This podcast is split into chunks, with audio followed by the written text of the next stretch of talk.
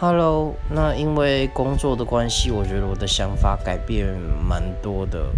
买房子会在我未来的生活规划内，那可能是在双北吧，就台北市或新北市买一间属于自己完完整整就是自己的空间这样子。变相也是在投资自己。那几年前我完全不会考虑过这个事情，甚至说。也没有对这个也没有任何的想法，对，但是我发现从工作上我观察到，就是年纪越来越大，租房子真的是会有一定的困难度。那